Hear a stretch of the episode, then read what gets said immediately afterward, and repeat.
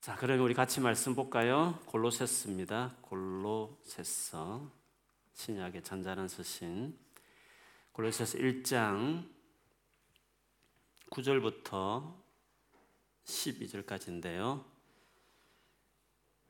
제가 한번 읽어보겠습니다. 눈을 따라서 보시면 좋겠습니다.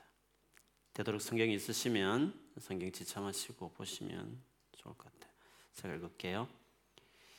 이로써 우리도 듣던 날부터 너희를 위하여 기도하기를 그치지 아니하고 구하노니 너희로 하여금 모든 신령한 지혜와 총명에 하나님의 뜻을 아는 것으로 채우게 하시고 주께 합당하게 행하여 범사에 기쁘시게 하고 모든 선한 일에 열매를 맺게 하시며 하나님을 아는 이 것에 자라게 하시고 그의 영광의 힘을 따라 모든 능력으로 능하게 하시며 기쁨으로 모든 견딤과 오래 참음에 이르게 하시고 우리로 하여금 빛 가운데에서 성도의 기업의 부분을 얻기에 합당하게 하신 아버지께 감사하게 하시기를 원하노라. 아멘. 우리 한번 자기 자신을 향해서 옆에 계신 분들 향해서도 우리 축복하겠습니다. 올해는 반드시 버티지 않고 돌파할 것입니다. 올해는 반드시 버티지 않고 기도로 돌파할 것입니다. 아멘. 그렇게 될 줄 믿습니다. 어, 제가 요즘 전도하면서 최근에 무슬림 분들에게 만나면 꼭 저 나누는 제 고백이 있습니다. 그분들은 여러분 잘 알 듯이 예수 그리스도를 우리가 믿듯이 하나님과 동등하신 하나님의 독생자로 믿지 않고 선지자 중에 한 명으로 그렇게 믿지 않습니까? 그렇게 보면 이름은 똑같은데 어떻게 보면 다른 그리스도를 믿고 있는 셈이죠. 뭐 그분들에게 평생을 어, 그것만 믿어온 분들에게 그 짧은 시간에 어떻게 뭐 논쟁을 하고 뭐 설득하고 그럴 수 있는 여지는 없을 것 같아요. 그래서 그냥 저 개인적인 고백으로 그분들에게 또 나누는 것이 좋을 것 같아서 제가 나눌 때 꼭 하는 말 중에 말은 그렇습니다. 아, 당신은 그렇게 믿고 성경은 이렇게 예수를 설명하고 있는데 어, 내가 이 나이 먹을 때까지 살아보면서 느낀 게 하나 있는데 그거는 나에게 있어서 또 다른 좋은 가르침이나 어떤 교훈보다는 그 좋은 가르침을 살 수 있도록 도와주는 자가 나는 더 필요한 것 같다. 그래서 좋은 가르침을 주는 서성보다 그 가르침도 살게 해주는 헬퍼, 돕는 자가 참 필요한 것 정말 서로 사랑하라고 우리가 그렇게 말들 하지만 가장 가까운 가족도 때로 상처 주면 사랑하기 힘들고 미워지는 걸 보면 우리가 어, 아는 대로 좋은 가르침대로 사라지는 건 아닌 것 같다고. 그래서 나는 성경에서 말하는 대로 예수 그리스도가 좋은 어떤 메시지를 주는 선지자가 아니라 정말 우리를 구원해 주시고 도와주시고 또 그렇게 할 수 있도록 이렇게 능력을 주신 하나님 아들 어, 그런 그리스도로 믿는 것이 더 좋다. 이런 식의 고백을 어, 나눕니다. 여러분 우리가 그 성경에서 볼 때에 우리는 어, 연약한 존재입니다. 죄를 짓고 타락한 이후에 우리 자신의 인간에 대한 설명 중에 하나가 연약한 존재가 됐다 이런 표현이 있습니다. 예를 들면 로마서 5장 6절에 보면 우리가 아직 연약할 때에 뭐 우리가 죄인 되었을 때 이런 말도 있지만 우리가 아직 연약할 때에 기약대로 그리스도께서 경건하지 않은 자를 위하여 죽으셨도다. 죄를 지은 하나님을 떠난 우리의 상태를 연약해졌다 이런 식으로 성경은 표현하는 것이죠. 그래서요 우리가 기도하는 이유가 여기에 있는 겁니다. 우리 연약하기 때문에 도움이 필요하기 때문에 기도하는 것입니다. 타 종교에도 기도 많습니다. 우리보다 더 열심히 기도하는 종교도 많지 않습니까? 타 종교의 기도는 자기 욕망을 채우기 위한 목적에서 기도하든지 아니면 어떤 자기를 업데이트 시키기 위한 수양하는 목적으로 수양하는 도구로 아, 기도합니다. 근데 우리는 연약하다는 연약한 존재라는 확실한 인식이 있는 사람들이기 때문에 우리는 도움을 얻기 위해서 기도하는 거죠. 그래서 크리스찬이 된 이후에 자기 자신에 대한 인식 중에 중요한 인식이 뭐냐 하면 내가 진짜 연약한 존재다라는 것을 아는 것이 필요합니다. 어쩌면 믿음이 깊어 간다는 것은 이런 자기 인식에 대한 더 깊은 이해를 갖는다 이렇게 말할 수 있습니다. 실제로 연약한데 그걸 알아가기 시작하는 것이죠. 그렇게 본다면 연약한 우리가 다르게 말하면 도움을 받아야 된다는 자기 인식이기 때문에 그렇게 보면 기도는 크리스찬 삶의 본질과 관계된 activity입니다. 연약한 자는 도움이 필요한 존재는 도움을 구하는 기도는 크리스찬으로서는 크리스찬됨, 크리스찬의 존재 방식에 있어서 기도는 뗄래야 뗄 수 없는 중요한 일이 아닐 수 없습니다. 기도함으로 크리스찬다워지고 크리스찬다운 삶을 살 수 있으니까 그렇습니다. 그래서 우리가 흔히 말하듯이, 말하듯이 기도는 영혼의 호흡이다 이런 말을 씁니다. 호흡은 하지 않으면 죽는 겁니다. 기도 없는 크리스찬은 생각할 수 없는 것입니다. 기도기는 약한 존재라고 고백하는 성경의 말씀을 믿을 뿐만 아니라 스스로 살면 살수록 더 깨닫기 때문에 그러므로 연약한 우리가 도움을 받아야 된다는 인식을 갖는 우리들이 기도하는 것은 너무 당연한 것이죠. 그러므로 그리스도인의 삶에 있어서 기도한다는 것은 어, 본질적인 일과 같은 것입니다. 그러면 타락한 이후에 연약해졌다고 말할 때 연약해졌다는 말이 무슨 의미일까 하는 것입니다. 연약해졌다고 했을 때두 가지 영역이 있습니다. 하나는 지적인 영역이 있습니다. 또 하나는 의지적인 영역이 있습니다. 로마서 8장 26절에 보면요. 이와 같이 성령도 우리의 연약함을 도우시나니. 우리의 연약함을 돕는다는 표현을 썼습니다. 근데 그 연약함이 뭔지를 이렇게 설명했습니다. 우리는 마땅히 기도할 바를 알지 못하나. 연약하기 때문에 어떻다고요? 알지 못한다는 것입니다. 도대체 내가 뭘 기도해야 될지 그만큼 우리 자신은 우리의 삶에 대해서 우리 자신에 대해서 모르는 나를 위해서 기도하는데도 내가 지금 나를 위해서 뭘 구해야 될지 모를 만큼 우리 너무 무지함이 있다는 거죠. 이게 우리 연약함이라는 거죠. 그런데 성령은 말할 수 없는 탄식으로 우리를 위해서 친히 간구하신다 말씀했습니다. 지적인 영역에서 잘 모르는 이게 우리가 연약함이라고 말할 수 있는 것입니다. 우리 미래에 대해서, 우리 자신에 대해서 뭐 여러 가지를 알지 못하는 그런 불안함, 그거는 왜 그렇죠? 연약하기 때문에. 우리가 알지 못하는 무지함에 있어서의 연약함이죠. 또 하나는 조금 전에 말씀드린 것처럼 의지적인 영역에서의 연약함입니다. 그것을 로마서 7장에 보면 죄인의 상태에서 경험했던 바울의 경험을 이렇게 말했습니다. 내 속, 곧 내 육신에 선한 것이 거하지 아니하는 줄을 아노니 원함은 내게 있으나 선을 행하는 것은 없노라 내가 원하는 바 선을 행하지 아니하고 도리어 원하지 아니하는 바 악을 행하는도다. 원하는데도 행할 수 없다는 겁니다. 원하는 그 선을 간절히 원함에도 불구하고 그걸 행하지를 못한다는 거죠. 행해내지 못하는 것이죠. 의지적인 약함 아니겠습니까? 그래서 예수님께서도 우리가 잘 알듯이 게세마네 동산에서 기도 중에 제자들 찾아오셔서 조는 제자들에게 하신 말씀 시험에 들지 않게 깨어 기도하라. 왜 기도해야 되죠? 마음에는 원유로 돼 육신이 약하도다. 약하기 때문에 그렇기 때문에 원하지만 원하는 대로 안 하니까 그걸 시험에 든다 이렇게 말하는 거죠. 이렇게 해야 되는데 하는 알면서도 또 여러 가지 모르기 때문에 잘못된 일이 발생하는 일들이 많이 생기니까 우리 약하기 때문에 그래서 그 약한 우리를 돕기 위해서 준비하고 계신 하나님 앞에 나아가서 기도하라. 그것이 기도할 이유다. 그래서 크리찬으로 삶을 산다는 것은 크리찬이라고 한다는 것은 기도와 분리될 수 없는 것이죠. 우리는 지금 골로새 교회를 향한 바울의 기도를 지금 오늘 읽었습니다. 골로세라는 이 교회의 교인들은 아주 평범한 그리스도인이었습니다. 진짜 거듭난 성도는 맞습니다. 믿음도 있었고 성도를 향한 사랑도 있었습니다. 그러나 뭔가 잘못된 가르침에 막 흔들리고 믿음이 막 흔들릴 정도로 아직 깊은 신앙은 아닌 쉽게 말하면 그냥 보통 크리스찬 대부분 교회에 차지하고 있는 많은 성도들과 같은 신앙생활을 하는 성도들이었던 거죠. 예수도 믿고 있고 그리고 성도도 사랑하려고 하는 정도의 신앙이죠.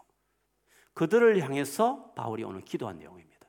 그 소문을 듣고 그 교회가 어떤 교회인지 소문을 듣고 본인이 세운 교회는 아니었으니까 에바브로라는 이 지도자를 통해서 이 교회에 대한 소식을 듣고 아 그런 교회구나 예수를 정말 믿고 있구나 정말 거듭난 성도들의 교회구나 그런데 뭔가 약하구나 흔들리는 에브리지 성도 일반적인 보통 크리스찬들 이런 교회가 이런 교인들이 많잖아요. 그래서 바울이 그들을 위한 기도가 오늘 골로새서 오늘 본문에 말하는 기도입니다. 그렇게 본다면 성도들을 위해서 어떤 기도를 해야 될까? 즉 그냥 보통 신앙, 특별할 거 없는 신앙생활을 하고 있는 나에게 무엇이 필요할까? 하나님께 무엇을 구해야 될까? 라는 것을 이 기도는 우리가 참 잘 보여주기 때문에 아, 참 중요한 기도 내용이 아닐 수 없죠. 이 기도를 크게 보면 딱 둘로 나눌 수 있습니다. 하나는 조금 전에 말했던 지적인 영역을 위한 기도였고 두 번째로는 의지적인 약한 의지를 위한 기도 이렇게 나눌 수 있습니다.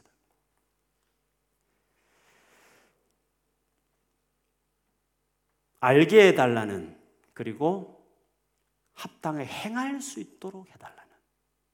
아는 것과 행하게 해달라는 기도를 어, 하는 이것이 이제 지적인 연약함에 대한 것을 그렇지 않도록 지혜와 총명을 주시기를 그리고 연약한 우리지만 주께 합당하게 주님이 받으실 만큼 그렇게 의지를 가진 삶을 살아가는 사람이 되게 기도한다는 점에서 어, 이 예수 믿은 이후에 우리가 기도를 통해 도움을 입어서 이 연약한 두 부분을 그 은혜로 인하여 정말 극복해내는 그런 기도를 드리고 있는 셈이라고 말할 수 있습니다. 그런데 이 지적인 연약함이나 의지적인 연약함을 뭐 더 나누기 전에 먼저 좀, 좀 생각하고 넘어가고 싶은 것은 세상에 보면 정말 지적으로 탁월하고 똑똑한 사람들이 있지 않습니까? 그리고 한편으로는 엄청난 놀란 업적을 이루어낸 의지가 강한 사람들도 많이 있거든요.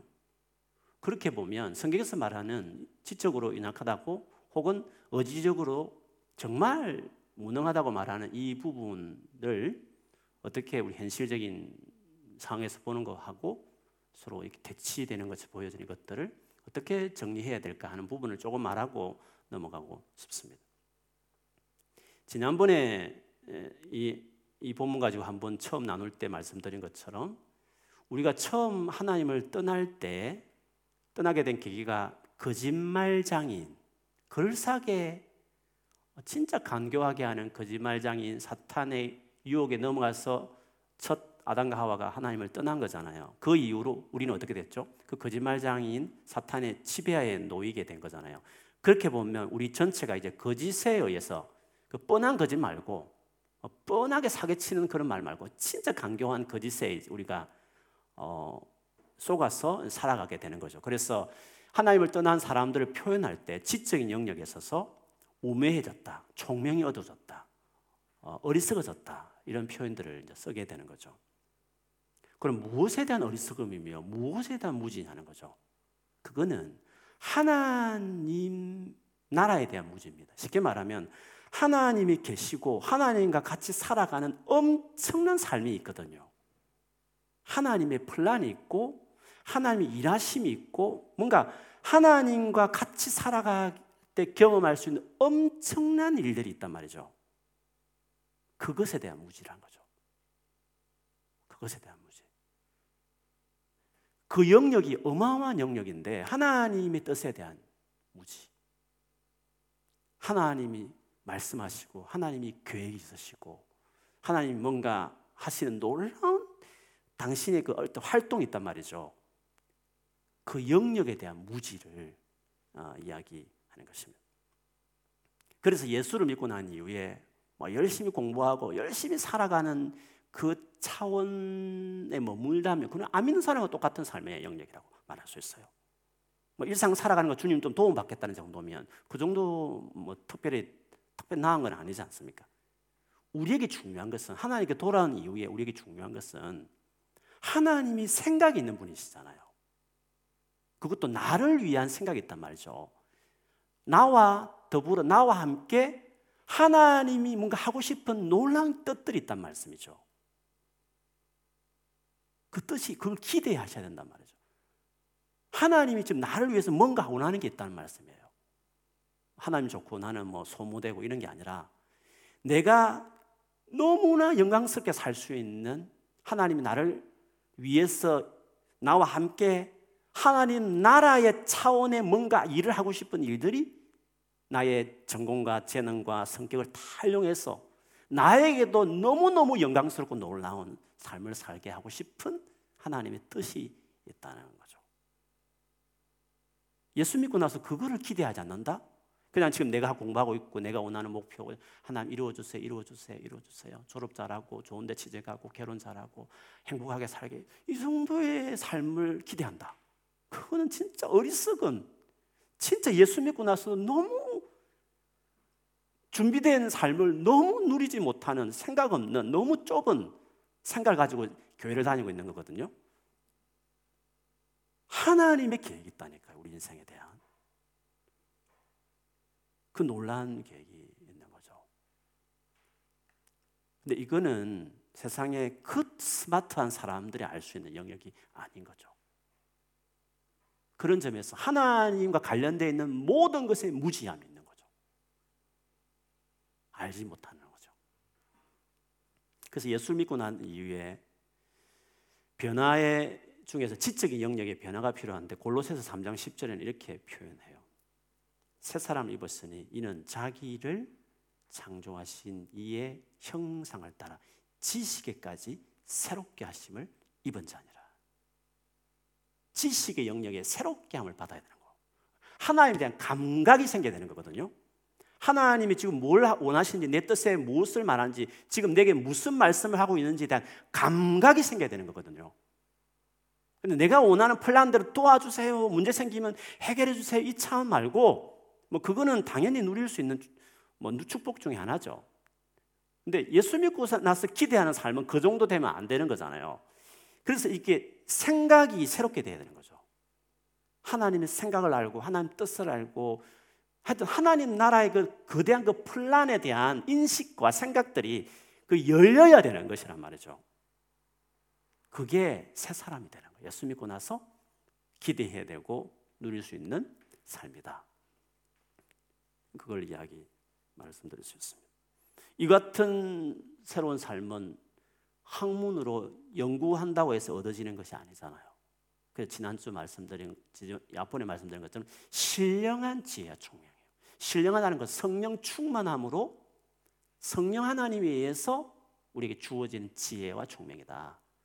성령에 의해서 뭔가 주시는 생각에 의해서 차, 성, 하나님이 인도받는 어떤 어떤 삶이라는 거죠. 그런 성령이 주신 생각들이 있는 거거든요. 말씀하심이 있고 뭔가 인도하심이 있는 것이거든요. 그거를 알게 되는 것이 중요하죠. 그것이 충만하게 채워지는 것이 필요해요. 여러분 그런 삶을 기대하기를 축복합니다. 그런 삶이 있습니다, 여러분. 그 삶을 기대하는 사람이 그걸 누려야 이게 예수 믿는 맛이구나 그걸 알아요. 그렇지 않으면 예수 믿어서 뭐가 좋지? 뭐 교회 오는 거 즐겁고 아 죽어 천당 가고 뭐 어려움 있으면 도와주시고 이 정도의 차원의 않은 삶이 안 되는 이것밖에 안 되는 거죠. 훨씬 지혜로우신 하나님의 우리를 향해서 우리가 살, 인생 살면서 놀랄 만한 감격스러운 당신 뜻과 계획이 우리를 위한 것이 있다는 것. 그거를 기대해야 돼요. 그거는 열심히 연구한다고 책을 많이 읽는다고 막 세상 돌아가는 거 정보를 많이 본다고 얻어지는 게 아니라 그거는 그냥 상식적인 부분이니까 열심히 하는 거고 당연히 하는 것이고 세상 등지고 살아가는 그렇지 않으니까 우리는 당연히 그는 해야 될 일이지만 그러나 예수를 믿었으면 하나님과 contact가 되었으면 하나님의 뜻 하나님 놀라운 일들이 뭔지를 아는 게 중요해. 그래서 기도하는 거죠. 성령께서 우리에게 그런 지혜를 총명 주시는 것을 누리는 것입니다. 그렇게 되려면 어떻게 해야 될까? 어린아이 같이 겸손하게 하나님께 정말 순종하려고 하고 하나님 그분께 헌신하는 게 중요해요. 어린아이 찾고 말씀에 순종하려고 하고 그렇게 삶을 조정하기 시작할 때 하나님이 말씀하기 시작해요. 그러니까 뭔가 딱 생각이 나기 시작해요. 그리고 뭔가 어떤 길이 열리고 만남이 이루어지고 계획지 생각지 못한 전혀 생각지 못했던 20대 생각지 못했던 삶이 50대 펼쳐지고 제가 20대 영국에서 살 줄을 생각했겠어요. 20대에 전혀 생각지 못한 일이었어. 마찬가지로 여러분이 10년, 20년 후에 지금 내 계획대로 이렇게 이렇게 해서 이렇게 성공하고 유명해지고 이렇게만 생각할 거 아니에요. 그 하나님 좀 도와주시고 그렇게만 생각하고 살 수 있는 거잖아요. 그렇지 않다는 거예요. 하나님이 놀라운 계획이 있으신 거예요. 그래서 하나님 앞에 나가야 되는 거예요. 그리고 성령께서 이끄신 인도하심을 기대하면서 살아야 된다. 그게 첫 번째 알게 해주시기를 하나님 뜻이 무엇인지를 알게 해주시는 그런 어, 사람이 되기를 바울이 기도했던 것이었습니다. 두 번째 연약한 부분, 어지적인 연약한 부분에 대해서 우리 같이 한번 보려고 합니다. 오늘은 오늘 그 기도를 우리 같이 한번 보려고. 그 기도의 내용은 10절부터 어, 12절까지 나와 있는데요. 아까 읽었지만 방금 9절의 기도는 그 지식, 하나님의 어떤 그 주시는 계획들을 알게 되는 지식에 대한 기도였다면 10절부터 12절까지는 이제 행하는 진짜 특별하게 행하는 삶에 대한 기도죠. 주께 합당하게 행하여 범사에 기쁘시게 하고 주께 합당하게 주님 또 마음에 들 만한 주님이 받으실 만한 그런 행함을 할 정도. 범사의 모든 everywhere 모든 영역에 하나님이 기뻐할 만한 행위를 말해요. 그런 삶을 살기를 지금 바울이 기도하는 거죠. 하나님이 기뻐할 만큼 하나님 만족할 만한 삶이 있다는 거죠. 그 행함이 있다는 것이죠. 그런 삶을 살기 위해서 이제 또 이어서 말들이 나오는데요. 원문에 봐도 그렇지만 NIV 성경 보면 참 잘 나와요. 주 동사는 하나님을 기쁘시게 하라. 이게 주 동사예요. 그리고 이게 주 동사를 꾸미는 현재 분사형 동사가 네 개가 이루어져요. 즉 이 네 개가 이어져서 주님을 기쁘시게 하는 거죠. 그 네 개가 뭔가 모든 선한 일에 열매를 맺게 하시며 열매 맺는 게 첫 번째입니다. 그다음 하나님을 아는 것에 자라게 하시고 두 번째입니다. 그 다음에 그의 영광의 힘을 따라 모든 능력을 능하게 하심. 즉 우리가 능력 있게, strengthen, 강하여지게. 이게 세 번째입니다. 네 번째로는 모든 견딤과 오래 참음에 이르게 하시고 견뎌내고 오래 참아내게 하는 자로 가는 거죠. 물론 마지막에 이제 하나님께 감사하는 이것도 붙는 거지만 어쨌든 앞에 이 네 가지 현재 분사로 주동사인 하나님을 기쁘시게 하는 삶으로 이어진다고 말을 했습니다. 그런데 이 특히 네 가지 현재 분사는 요약하면 두 개로 나눌 수 있습니다. 그러니까 세트처럼 그렇죠. 앞에 말한 모든 선한 열매를 맺어서 하나님을 알게 하시고 능력으로 강건하여져서 견디고 오래 참고 이런 식이죠. 두 가지로 각각 이것도 나눌 수 있습니다. 자, 그러면 먼저 하나님께 합당한 하나님 기뻐하는 삶이 무언가 했을 때 첫 번째가 선한 일들, 착한 일들이 많은 열매를 맺어서 결과적으로 하나님이 이런 분이구나라는 것을 알게 되기를 음, 먼저 기도했습니다. 그러면 선한 일이 뭘까를 먼저 봐야 되겠죠. 선한 일의 열매를 많이 맺기를 바울이 구했으니까요. 물론 선한이라면 착한 일이겠죠. 착한 일 많이 하기를 바라는 기도겠죠. 이렇게 생각할 수 있잖아요. 근데 성경에서 선한이라고 말할 때에는 이런 의미가 있습니다. 빌립보서 1장 5절 6절에 보면 빌립보 교회를 향해서 이런 말을 했습니다. 너희가 첫날부터 이제까지 복음을 위한 일에 참여하고 있기 때문이라 너희 안에 착한 일을 시작하시니가 그리스도 예수의 날까지 이루실 줄을 우리는 확신하노라. 착한 일을 하나님이 하시는데 우리 속에서 복음을 위한 일이었다 이런 표현을 썼습니다. 그 다음에 사도행전 10장 38절은 베드로가 예수님에 대해서 설교하면서 예수님을 이렇게 소개했습니다. 하나님이 즉 하나님께서 나사렛 예수에게 성령과 능력을 기름 붓듯 하셨음에 그가 즉 예수님이 두루 다니며 선한 일을 행하시고 마귀에게 눌린 모든 사람을 고치셨으니 이는 하나님이 함께 하셨습니다. 그러니까 선한 일이라는 것은 하나님이 임재하셔서 하나님이 함께 하셔서 기적 같은 일들을 말을 거죠.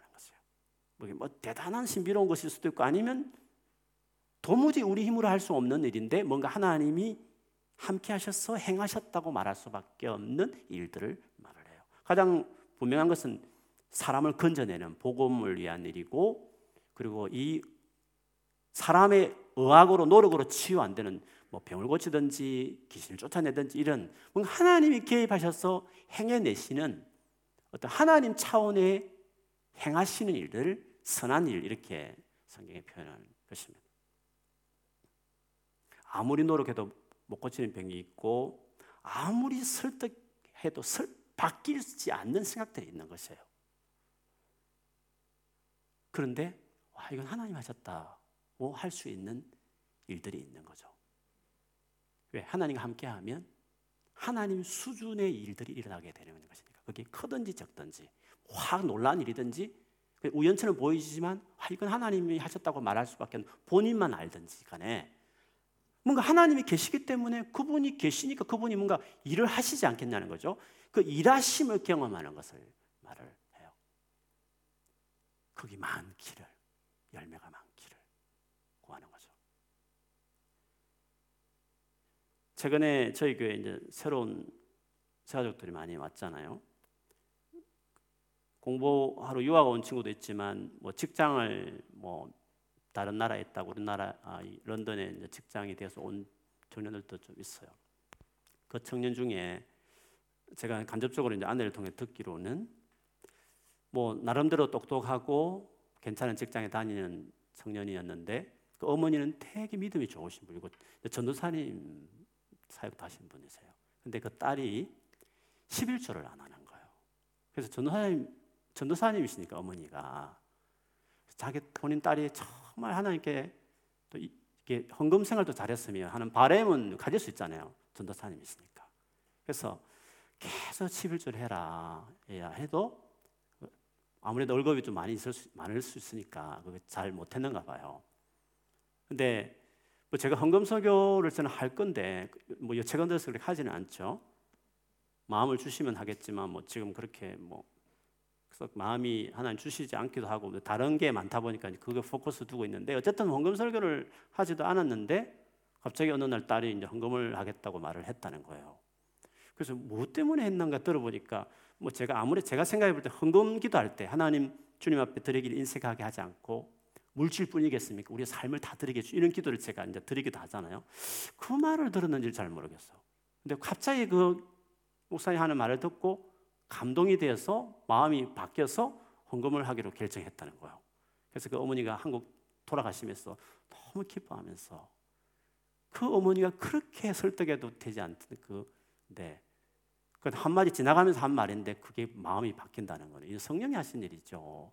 하면서 너무 감사하면서 이렇게 감사하다고 하면서 어, 잘 부탁한다 하면서 가졌대요. 하나님이 하시는 일이 있는 거죠. 그 제가 했겠어요? 누가 했겠어요? 누가 뭐 그 사랑하는 어머니가 전도사님인데 얼마나 말을 했겠어요? 11주에 대해서 얼마나 강조했겠어요? 그런다고 그게 생각이 바뀌나요? 사람이 노력해도 안 되는 게 있는 거예요. 내 개인적인 생각 하나 바꾸는 것도 내 힘으로 되지 않는 거거든요. 선한 일이라는 것은 하나님이 함께 하셔서 그분이 행하시는 일이에요. 그 일이 많이 있어야 돼요. 우리는 우리의 삶에, 우리 행위 중에 그런 일들이 많아야 되는 것이에요. 자연이 그렇게 되면 어떻게 되겠어요? 하나님을 알게 되는 거예요. 선한 일에 많은 열매를 맺게 하시고 하나님을 알게 하시고 하나님을 알게 돼요. 하나님을 안다는 것은 그런 걸 말하는 거예요. 성경에 대해서 지식을 안다는 게 아니라 설교를 많이 들어서 뭐 성경이 무슨 내용이 알아 골리앗 다윗 돌로 알아 다 알아 그런 거 말고 자기 삶에서 자기 삶이든지 자기 관여해서 관여된 그 영역이든지 간에 거기에 하나님이 일하시는 일들이 나타나야 되는 거예요. 그게 하나님이 살아계서 역사하는 것이 일어나야 되는 것이에요. 그 선한 일들이 많은 열매가 맺혀야 하는 거죠. 그때 우리는 하나님을 알게 되는 거예요. 하나님 이런 분이시구나. 신실한 분이시구나. 정말 맡길 분이시구나. 주님께 더 아, 드리게 되는. 그거를 바울의 첫 번째 삶의 영역에 기도했어요.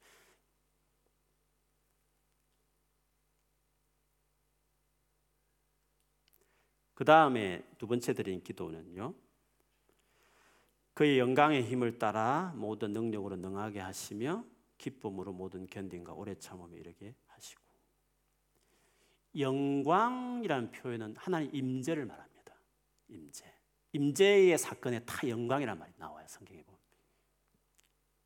영광이 나타났다는 건 하나님이 그게 나타났다는 걸 말해요.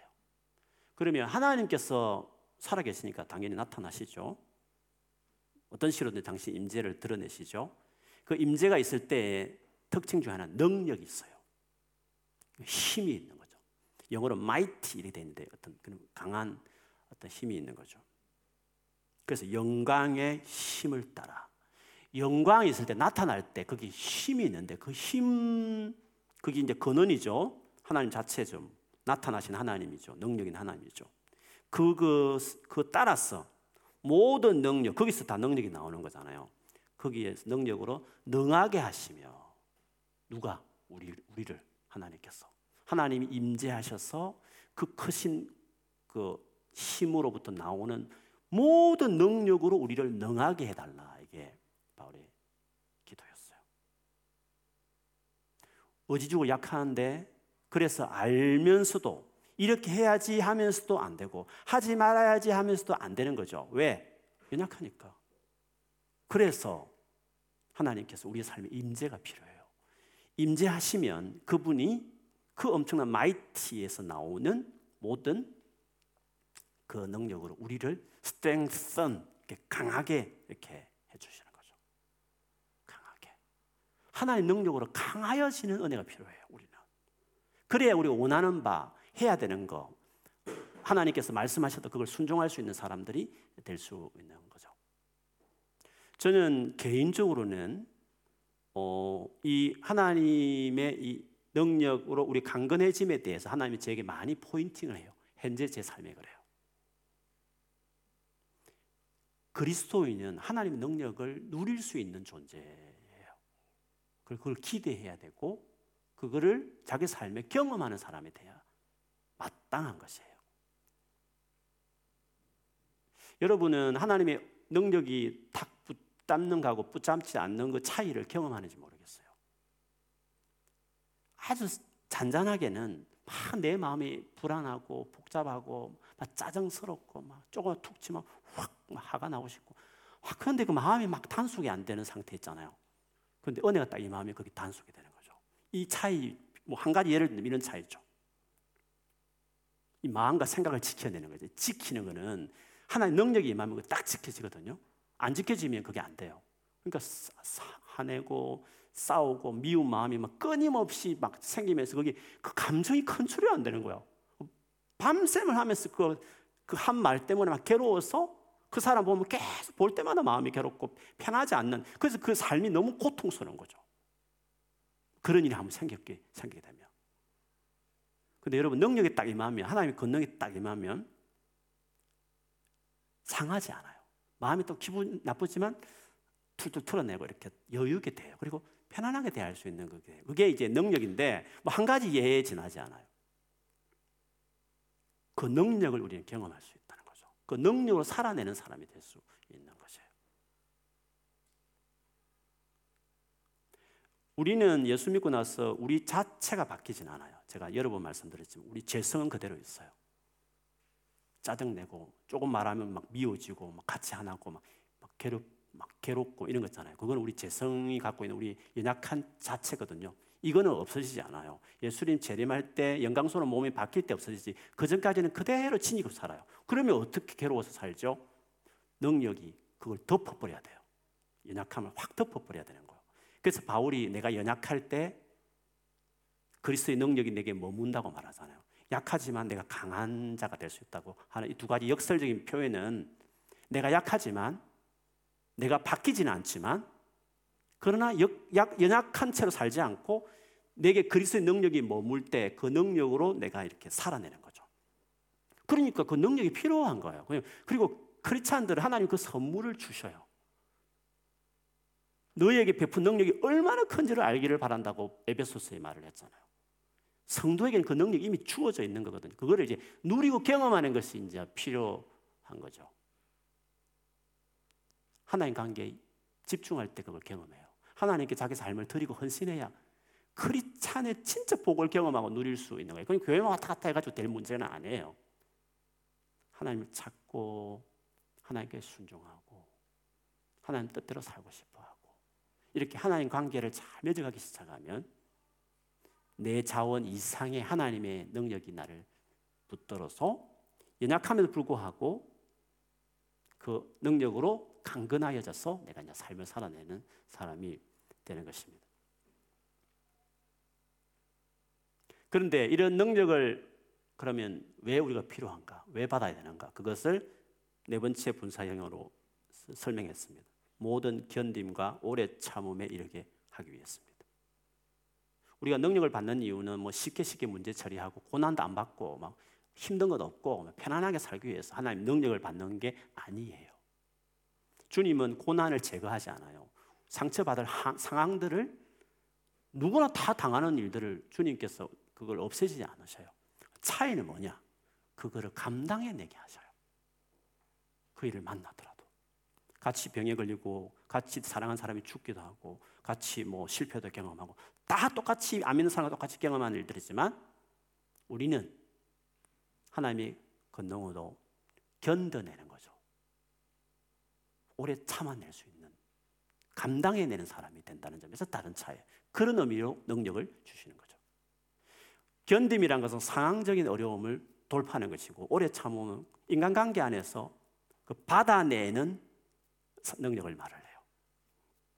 상황적인 어려움이든지 관계 어려움이든지 하나님이 주신 능력으로 강건해지면 감당해 낼수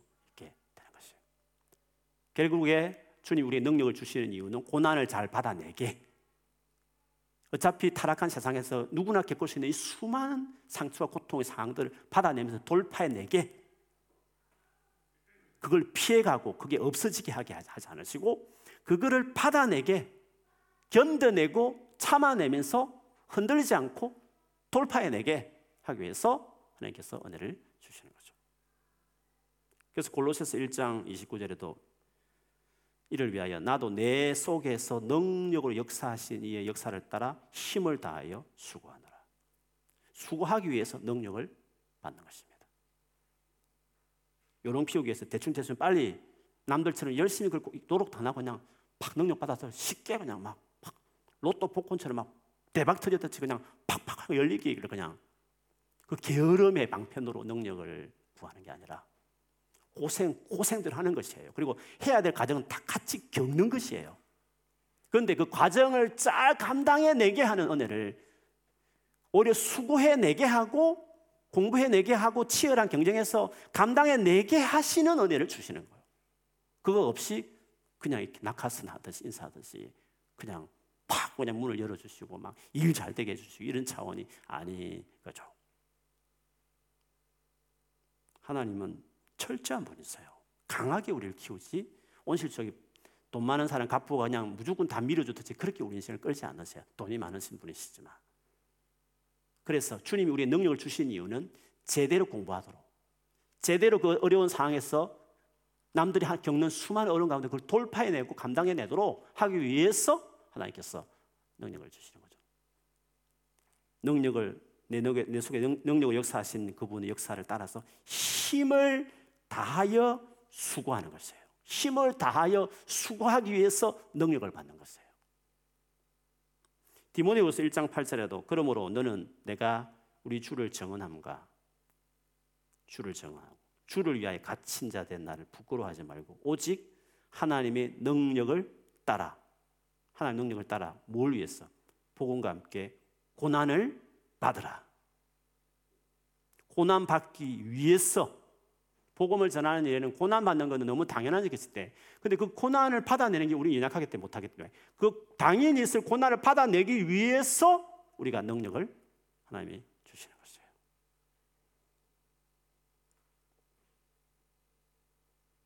만일에 이런 차원의 삶을 우리의 삶이다 한다면 하나님이 계획을 알게 되고 그 뜻을 알게 되고 지혜를 알게 되고 그리고 정말 하나님이 개입하셔서 수많은 선한 일들을 이루시면서 하나님을 경험하는 거죠. 하나님 이런 분이시구나 알게 되는 거죠. 그분이 임재하셔서 내게 능력을 주셔서 수많은 어려움, 똑같이 어려움을 당하는데 이상하게 그걸 감당해내는 거죠. 팍팍팍 치면서 공부도 해내고 어떤 치열한 어떤 자기 삶의 영역에서 뭔가 주님과 함께 그 일을 이제 해내기 시작하는 거죠. 이렇게 모든 부분이 갖춰졌을 때 그 그리스도인은 어떤 태도를 갖느냐? 그게 마지막이죠. 우리로 하여금 빛 가운데서 성도의 기업의 부분을 얻기에 합당하게 하신 하나님께 감사하게 하시기를 원하노라. 합당하다는 영어 성경에 보면 재미있는 qualify였어요. 자질을 갖췄다 이런 표현을 썼어요. 이런 삶을 살아가는 것이 하나님 나라를 기업으로 얻는 성도의 quality 있는 삶이에요. 정상적인 크리스찬들은 이렇게 세상을 살아가게 되어 있는 거죠. 하나님 이렇게 우리를 세우기를 바라시는 거예요. 그렇게 그래서 이 삶을 위해서 알게 하시고 그렇게 살게 하셔서 하나님 결국 나를 이런 퀄리티파이한 이런 자질 있는 이런 멋진 인생으로 하나님이 나를 세우셨구나. 그래서 하나님께 감사하게. 바울은 그런 기도하는 사람이 되기를 이런 기도를 드리는 자가 되기를 골로새 성도들에게 말했고 본인도 그런 기도를 늘 했다라고 말씀드렸습니다. 이 모든 삶이 어떻게 시작된다고? 기도함으로. 기도하면서 이 모든 삶이 시작되고 누리게 되고 펼쳐지고 열매 맺게 되게 되는 것이에요. 하나님께 나아가야 됩니다, 여러분. 오늘뿐만 아니라 여러분 개인의 삶에 하나님 그분을 상대하는 삶이 돼야 돼요. 기도하셔서 여러분을 위해서 준비한 놀라운 삶을 누리는 사람이 돼야 되고 이 치열한 싸움 현장에서 경쟁하는 자가 아니라 주신 은혜로 그걸 받아내면서 그냥 쭉 가는 것입니다. 오히려 경쟁하지 않고 주변을 축복해내면서 그런데 컬러티파이 한 거죠. 그런데 실력은 있는 거죠. 찌밟은 관계가 아니라 누르는 관계 아니라 하나님 유능하게 하셔서 잘 될 뿐이지. 그러면서 주변을 축복해내는 거죠. 내 모든 영역에서 크리찬만 누릴 수 있는 특권이죠. 하나님이 해주시는 삶이죠. 그래서 하나님께 감사하는 거죠. 그런 인생을 살게 하신, 이런 삶을 누리게 하신 하나님께 감사. 기도하는 여러분 되기를 축복합니다. 이런 삶을 누리는 여러분 되기를 축복합니다. 아멘.